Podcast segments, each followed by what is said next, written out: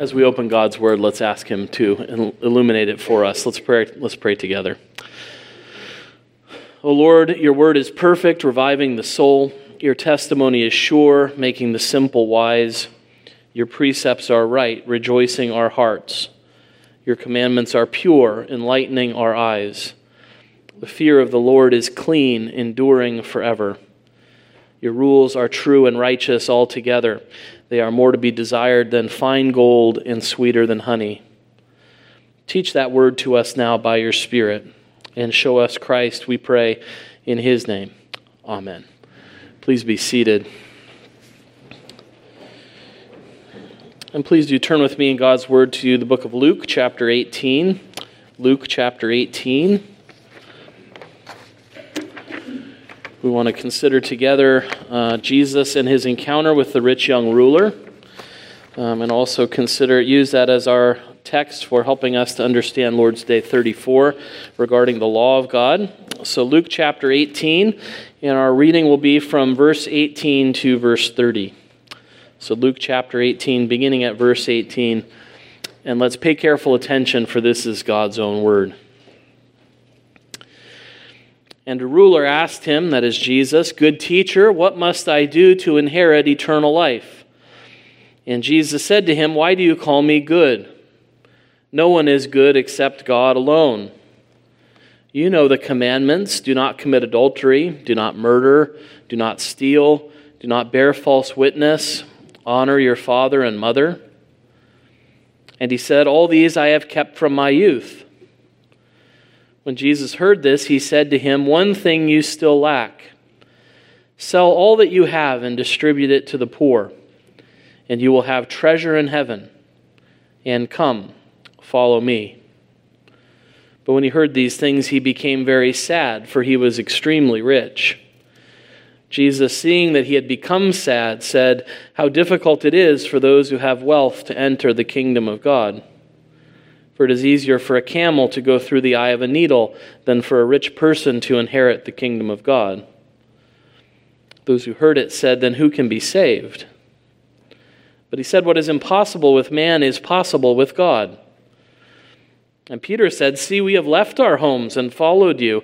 And he said to them, Truly I say to you, there is no one who has left house or wife or brothers or parents or children for the sake of the kingdom of God will not receive many times more in this time and in the age to come eternal life. Thus far, the reading of God's word. May He bless it to us. Um, Jesus has a very interesting encounter with this rich young ruler um, and maybe brought him up short by the first question that he asks Why do you call me good? Um, good was not a word that they threw around lightly uh, back then. Um, and it was because that's a word that was applied only to God. That certainly is the, the recognition that Jesus makes when the rich young ruler says that. Why do you call me good? There is no one good except for God alone. Uh, you might think about our, our communion form. We always quote Psalm 34 Taste and see that the Lord is good. Uh, that was the confession of the Old Testament church. We can also think of Psalm 100, verses 4 and 5. Enter his gates with thanksgiving and his courts with praise. Give thanks to him and bless his name, for the Lord is good. His steadfast love endures forever, and his faithfulness to all generations. Only God is good. So Jesus says to him, Why do you call me good? Um, I think that's an important starting point because if this man is so free to apply terms that are unique for God to Jesus, then maybe he's willing to apply similar terms to himself. Uh, maybe if he's willing to call Jesus good, he's also willing to call himself good. Um, and Jesus will, of course, press him on the law. And so I thought this would be a good text for us to consider in light of Heidelberg Catechism, Lord's Day 34, which talks about the law of God and helps us to understand the law of God. Because last time we talked about good works. Um, as we've been considering sanctification and the importance of good works in the life of God's people, we talked about the fact that those who God redeems, He also renews after the image of His Son. He redeems us so that we might do good works. Um, and if you remember our definition of good works that we've been using, good works are only those which are done out of true faith, conform to God's law, and are done for His glory. And so, if we want to know what is truly good, we have to rightly understand God's law. Um, and that's what Jesus is going to do with the rich young ruler probe whether he really understands God's law. Um, and it's important for us to understand God's law if we want to know it, understand it, and try our best to live it out in this life, that we might serve our God in gratitude for all he's done for us. So we want to use this text to think about the law of God together. Um, we want to recognize that the Ten Commandments are a very helpful summary for us of what God's law requires. And so we want to think about three things tonight simply. What is God's law? How do we divide God's law? And what does God's law require in the first commandment? Uh, so we, we have a lot that we want to accomplish in those things, but I think by God's grace we can do that. Um, because really, it's fairly easy to say, what is God's law? Um, it's the Ten Commandments. This is an easy one, boys and girls. One of the ten, one of the catechism questions I liked growing up. What is the law of God? It's the Ten Commandments. Um, that's pretty simple. Now, the trick is remembering what all 10 are. Um, but you, you can know that God's law is summarized in the Ten Commandments. They're a helpful summary of God's law. Question 92 just uses the Ten Commandments, basically from Exodus 20, as a summary of what God's law requires. Um, and the Ten Commandments are a very helpful summary.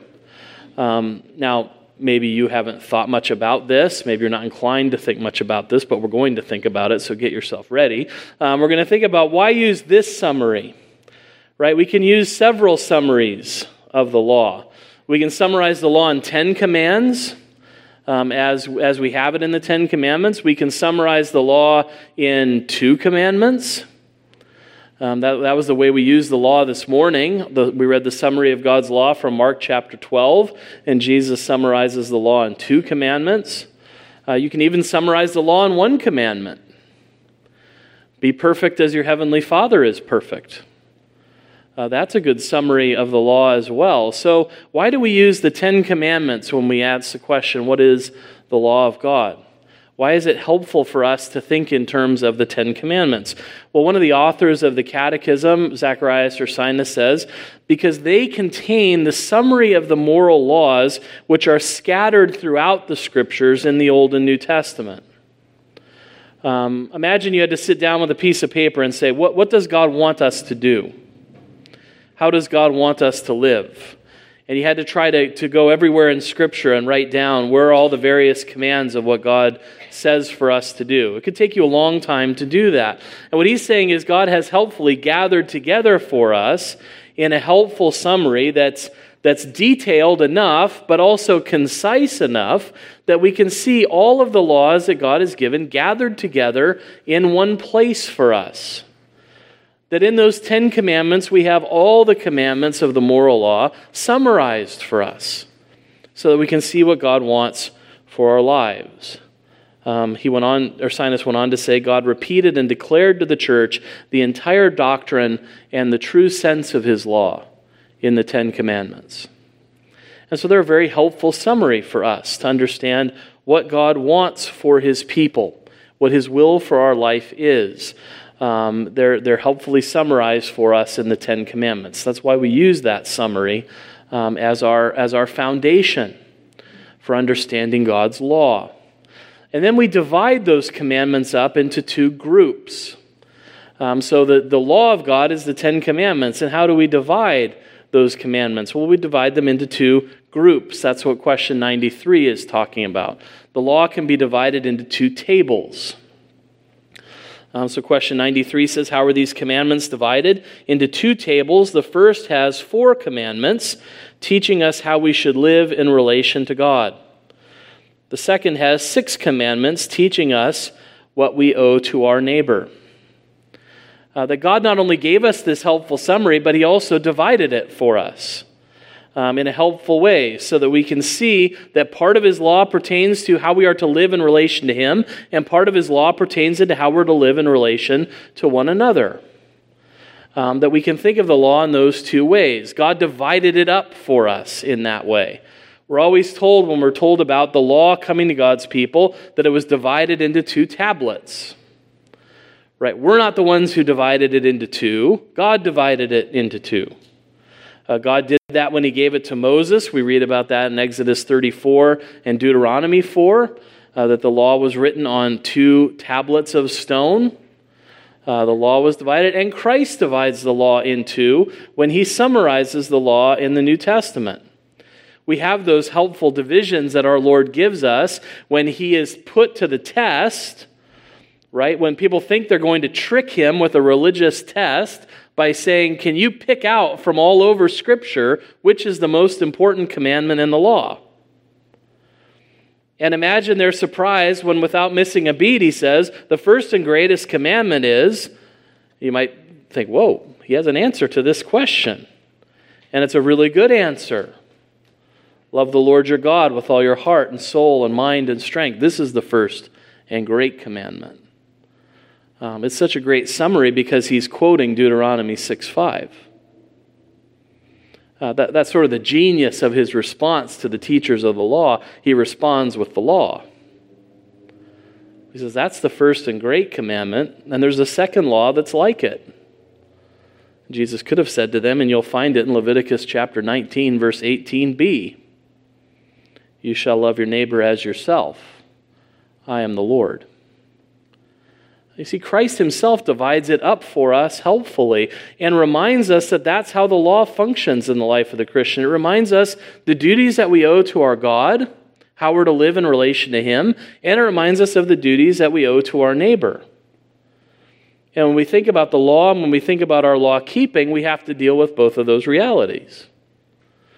It does no good to only consider one table. You have to consider both tables. You have to live in relation to God and you have to live in relation to your neighbor. Do you see how coming to that division is so helpful for us understanding why the rich young ruler goes so wrong? Because he's put to the test according to the two tables of the law. right? How, look how Jesus summarizes the law. Um, the rich young ruler does not seem to be answer, asking a sincere question when he asks, What must I do to inherit eternal life? Um, Jesus has an advantage over us in that he knows the heart of the person asking the question, um, and I think he goes right to the heart of the matter. I don't think he thinks the man is asking a legitimate question. I think the man already knows what he thinks and already knows. And we all met people like that, right? That they ask a question, but what they really want to do is tell you what they already know. Um, they're not actually looking for information, they're trying to see if you agree with them on how they already think about something. I think that's what's going on with the rich young ruler. I think he know he thinks he knows how you inherit eternal life. You inherit eternal life by keeping the law. And he's feeling pretty good about his law keeping. Um, and so Jesus puts him to the test, first using the second table of the law. You, you notice that? He says in verse 20, You know the commandments and then what are the commandments that he lists? They all relate to that second table. They all relate to the duties you owe your neighbor. Right? Do not commit adultery, do not murder, do not steal, do not bear false witness, honor your father and your mother. Love your neighbor as yourself. And what does he say? Well, that's good. All these I've kept from my youth. So he's doing pretty good with his law keeping. Right up into the point where Jesus decides to test him on his obedience to the first table of the law. And comes to him and says this One thing you still lack sell all that you have and distribute to the poor, and you will have treasure in heaven. Come and follow me. Um, what, what part of the law is he being tested on there? Do you love the Lord your God with all of your heart, with all of your soul, with all your mind, and with all your strength? He says, I love my neighbor as myself. And Jesus is saying, let's test you on the other part. Do you love me more than these? And you know, sometimes we, we put it only in terms of what Jesus is asking him to give up. Do we ever do that in our minds? We think that what Jesus comes and says to him is sell everything you own and give it to the poor? That that's the extent of what he calls him to do? What does Jesus actually say to him? Sell everything you have and give it to the poor, and I will give you treasure in heaven. Come and follow me. He's not just asking him to give something up, he's asking him to receive something better. Um, that's the test of the first table of the law that comes to him. How will he live in relation to God? God who is standing before him in the flesh. He was more right than he knew when he said, You are a good teacher. That only God is good, and there is God standing in the flesh telling him to do something. That's a test of his law keeping, isn't it? That's a test of how he will live in relation to God. And so it's so sad to see his response. That when he heard these things, he became very sad, for he was extremely rich.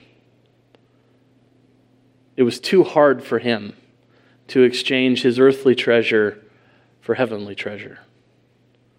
It was too hard for him to live in relation to God and to love him with his whole heart and mind and soul and strength. You see how splitting the commandments into these duties can help highlight for us where the law stands and where our law keeping stands? Because he was so convinced of his law keeping um, now, the Calvinists and all of us, the Reformed and all of us want to say, no, he didn't keep the law from his youth. I know he didn't. Okay, we all know that. Jesus knew that too. Let's not get hung up on that point. What Jesus is saying, of course, is that even if that were true, you still feel you've still failed to keep the whole law. Even if you've loved your neighbor, you haven't loved your God. Um, and it's a reminder to us, isn't it, that partial law keeping is of no good. If we keep part of the law, we still go away sad. We still go away without eternal life and without following Jesus. Keeping part of the law is not the way to eternal life. God's word says if you want life according to the law, you have to keep all of it all the time without fail. As we read this morning, it's not hearers of the law, it's doers that will be justified. And we know that nobody can do that. We have to seek for a righteousness that's not our own, that comes from Christ and His perfect law keeping. Um, we always have to keep that in mind and never let, our, let ourselves think. Um, but of course, we're not talking about the law in terms of our justification here, right? We're talking about the law in terms of our sanctification. Uh, we're not right with God by our law keeping, but because we are right with God, we keep the law. That's how we look at the law. That's how we consider the law together. So it's important for us to divide the law so that we might rightly understand it and understand the duties that we owe to God and how we are to live. And the fact that we're looking at the law in that sense, through that framework, as our response of gratitude, comes to us clearly when we consider how the law of God begins. Where does God begin his law? Um, with commandments? Or with another important statement before the law begins? Look at that summary of the Ten Commandments in your, uh, in your catechism if it's still open, or think about it in your mind. Where does God begin with his people? I am the Lord your God, who brought you out of the land of Egypt out of the house of bondage. I am the Lord your God. Um, we always, whenever we see Lord in all capital letters, we have to remember that that's God's covenant special name. Um, and whenever we see that, it's important. Never forget an experience I had as in, in early days of seminary preaching, and I preached a sermon at the Escondido URC, and I met with Dr. Hywel Jones to talk about the sermon and get his feedback on it after I preached it. And I remember going into his office, and he gave me some helpful tips about my preaching, and then he said to me, You know, there's one word in your text that you should have made more of. And I thought I could tell you what that word is, but I think it'll be more helpful if you can figure out what's the one word in your text that you should have made more of. Um, And maybe you can imagine sitting there and squirming and thinking, there were a lot of words in that text. I'm not sure I know which one. And you know, you do the, the kind of thing you do as a kid trying to answer Sunday school questions, right? Jesus, you know, God. Um, and what it was was the Lord. Um, I had preached on Rahab, and she sought protection under the name of the Lord. And he said, whenever you see that name, it's important. It's God's special name, it's God's covenant name. It reminds us that his people know him in a way that no one else knows him. That it said something when Rahab asked for the protection not just of God or the God of the Hebrews, but of the Lord. That means something. And when God comes to his people before he gives his law and says to them, I am the Lord your God, he's reminding them of that rich covenant relationship that they have with him. Particularly in this context, he's reminding them that when they were slaves in Egypt, it was the Lord who looked upon their condition and saw what was afflicting them. It was the Lord who remembered the promise that he'd made to Abraham and came to rescue them. That was the whole reason the Lord had come, because he was the Lord and he was their God.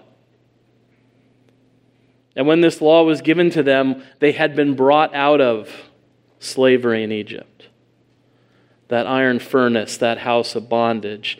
The word came to them from their covenant God as a redeemed people who'd been bought out of slavery, who'd been bought out of servitude.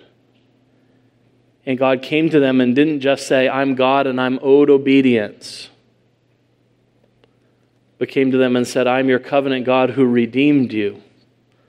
Therefore, have no other gods before me. Right? It's important for us to remember that this is the law of gratitude. It was the law of gratitude when it was first given.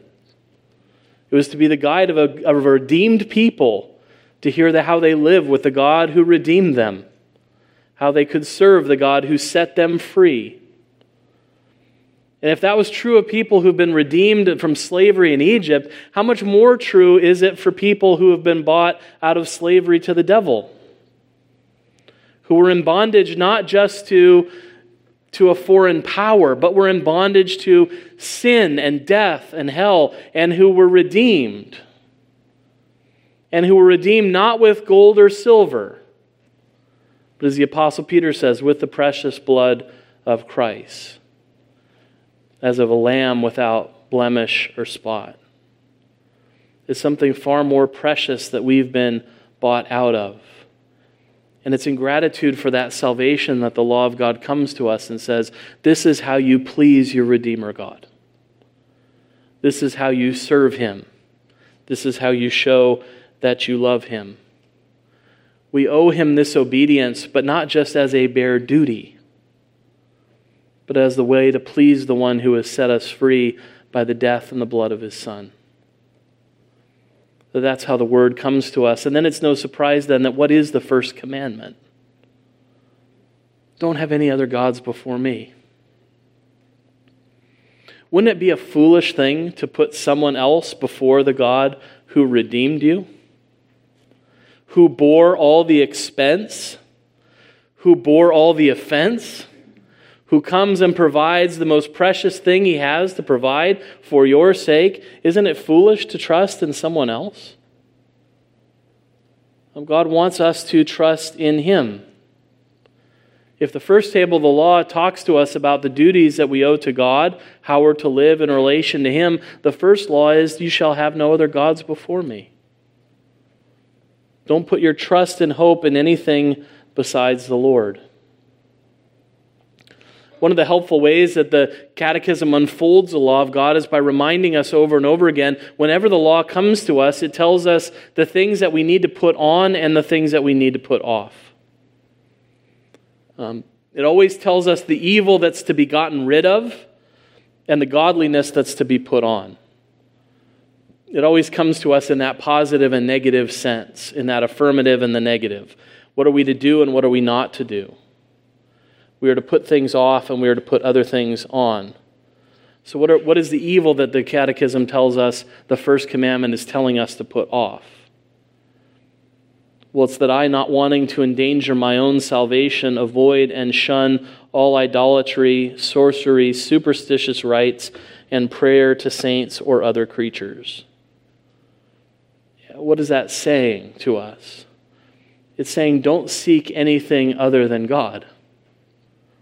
Don't seek anything other than God. There's no other helper. There's no one else to appeal to. And sometimes people do that um, in, their, in their frustration and their desires for the things that they think they need. They sort of cast about and will call on anybody who will do. Right? Think of Jonah when he's on the boat and it's being rocked by the waves, and the sailors are all worried about what's happening. And so they, they all start calling out to their God, right? Everybody's got a God. Everybody start praying. We'll try this guy, and we'll try this guy, and we'll try this, and we'll just try to hit on him until we get one God who will hear us. You remember that's why they woke Jonah up. Said, maybe you have a God we've left out. Why don't you call on your God? Um, who, what God do you serve? Where are you from? And remember what he says I, I'm a Hebrew. I serve the God who made the heavens and the earth. And they say, okay, then we're really in trouble. Because if your God is in control of everything, then he must be the one who's mad. That's why none of our gods are working. So you call out to your God. Right? And, that, and that's still the way the world works. It's sort of, we have pragmatic solutions to everything. You'll call out or do whatever. Um, and maybe we read this and say, come on, really? Sorcery, superstitious rites? I mean, get with the times here. It's the 21st century. People aren't doing that. You ever driven by a palm reader? Um, you ever heard people talk about, you know, their astrological sign and what that means, or see people who pray to saints and go to festivals? I mean, these things are all very real. And what it all boils down to is trusting something other than God. And the Catechism rightly says to do that is to endanger your salvation. That's what happened when the rich young ruler chose his money over Christ. He endangered his salvation. He wanted to inherit eternal life, but he didn't serve the one who could have given him eternal life. Um, that's what this, this commandment is reminding us of. Not to be like those who seek everything but God, but to seek the Lord and Him only. To put off any temptation to follow something else and to follow only our God. If we're to put off that evil vice of trusting other things, what is the, the godly virtue that we're to put on? Well, the Catechism beautifully summarizes it that I rightly know the only true God, trust Him alone, and look to God for every good thing humbly and patiently, and love, fear, and honor Him with all my heart.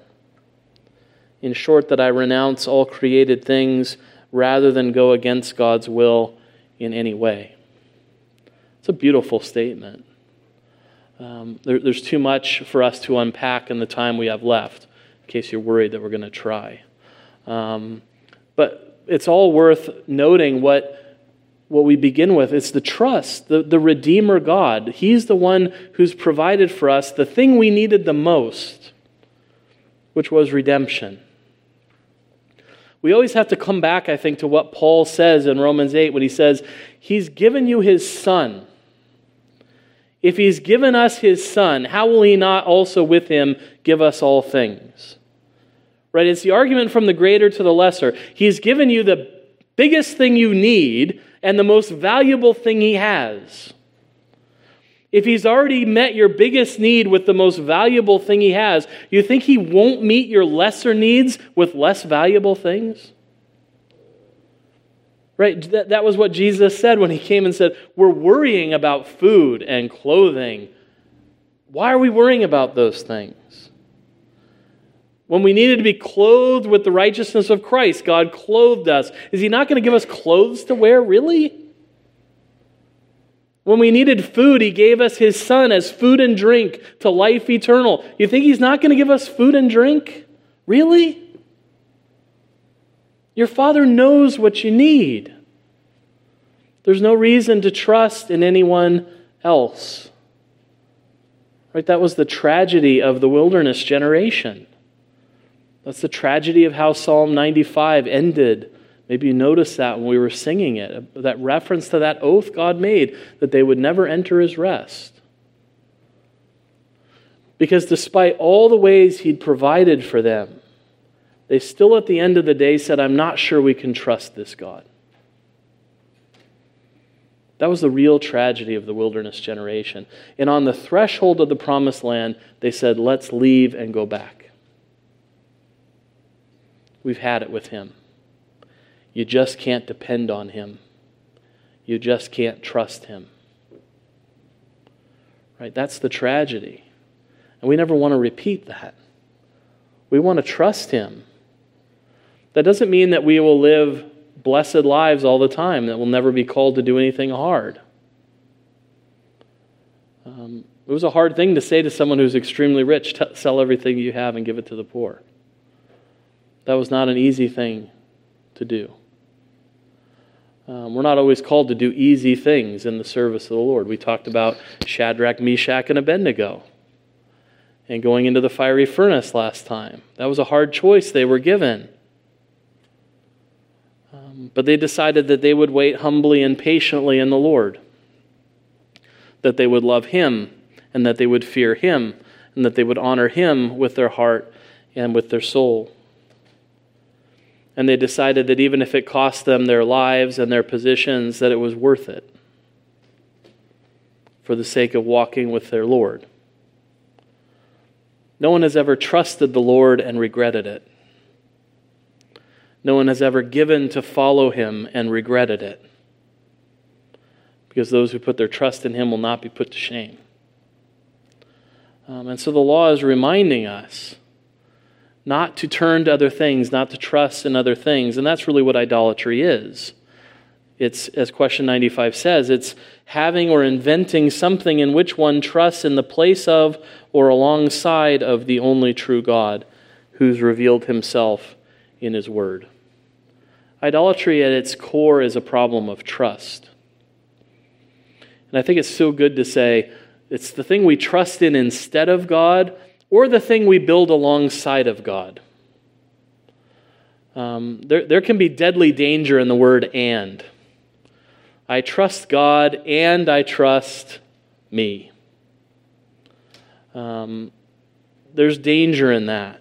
And idolatry can be anything that we build in our own minds and in our hearts or even with our hands that becomes the thing in which we trust.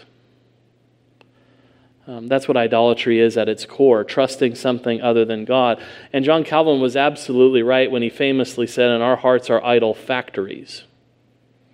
Our hearts are perpetual idol forges, they're always cranking them out um, in every kind of way, shape, or form. And he said, you know, the real tragedy is, of that is when we make gods, we make them with our own limitations. We make them with our own pettiness. We make them with our own problems.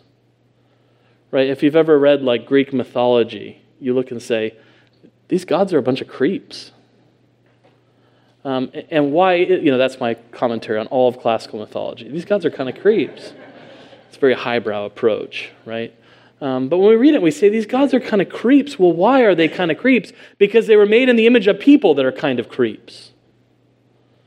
The gods we make have our own limitations. The gods we make have our own capacities. And that's really the evil of idolatry. We, as broken images of God, make broken images in our own image, with our own problems, with our own shortcomings. John Calvin said, Man's mind, full as it is of pride and boldness, dares to imagine a God according to his own capacity. His mind conceives an unreality and an empty appearance as God. Um, and then man tries to express in his work the sort of God he has inwardly conceived. Therefore, the mind begets an idol, and the hand gives it birth. Um, we see that all over our culture when, when, you're, when someone's asked the question, What is God like? And they say, Well, I think God is like this. I think God is love. I think God would never come and tell me to be unhappy. And what, what are you doing? You're making an idol and you're saying, you know who God is? He's exactly who I want him to be. He's exactly the God I would want if I were building a God who looked like me.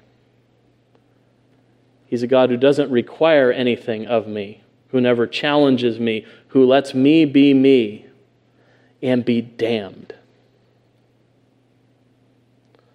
Um, and we have a true God who says, I am not going to be like you, but I will make you like me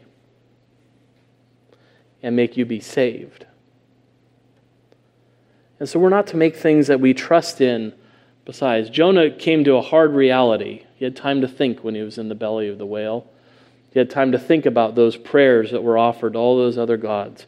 Um, and he says in Jonah chapter 2, verse 8, Those who pay regard to vain idols forsake their hope of steadfast love.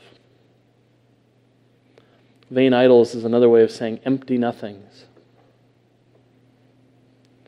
Those who pay regard to empty nothings forsake their hope of steadfast love. Do we want eternal life? That's what the rich young ruler wanted. Do we want eternal life? If we seek it anywhere other than in Jesus Christ, we will forsake our hope of steadfast love. We have to seek it in the Lord. And when we do that, we realize we've come to the one who's shown himself to be eminently trustworthy, who has already been a redeemer. Right? We have a great advantage living on this side of the cross. I'll end with this. We have a great advantage living on this side of the cross. Why? Because we already see what God has done for us. We already see how he did not spare his own son, but gave him for us. We see, we've seen the love of the Father expressed in the sacrifice of the Son. And we have the Spirit indwelling us to always remind us of what we have and what we will have on account of Him.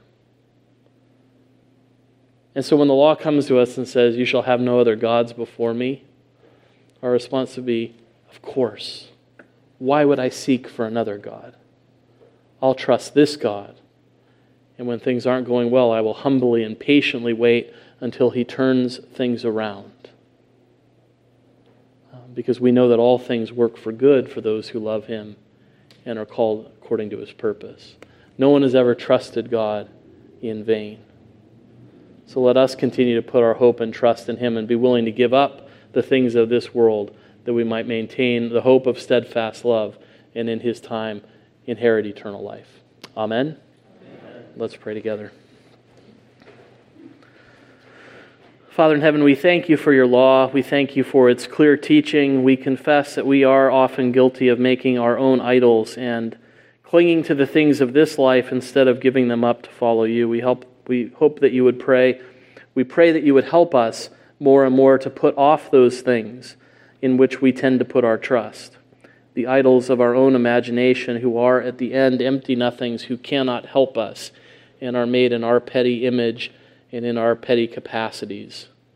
May we instead look to you, who are not in our image, but in whose image we've been made, who is restoring that image after the image of our Lord Jesus Christ. And may we think about what you've already done for us and see that we don't have any cause not to trust you to give us all that we need. And so may we look to you alone, and may we be willing to give up all else to obtain life in Christ. And may you fill us with that assurance and hope that no one has ever trusted in Christ and been put to shame.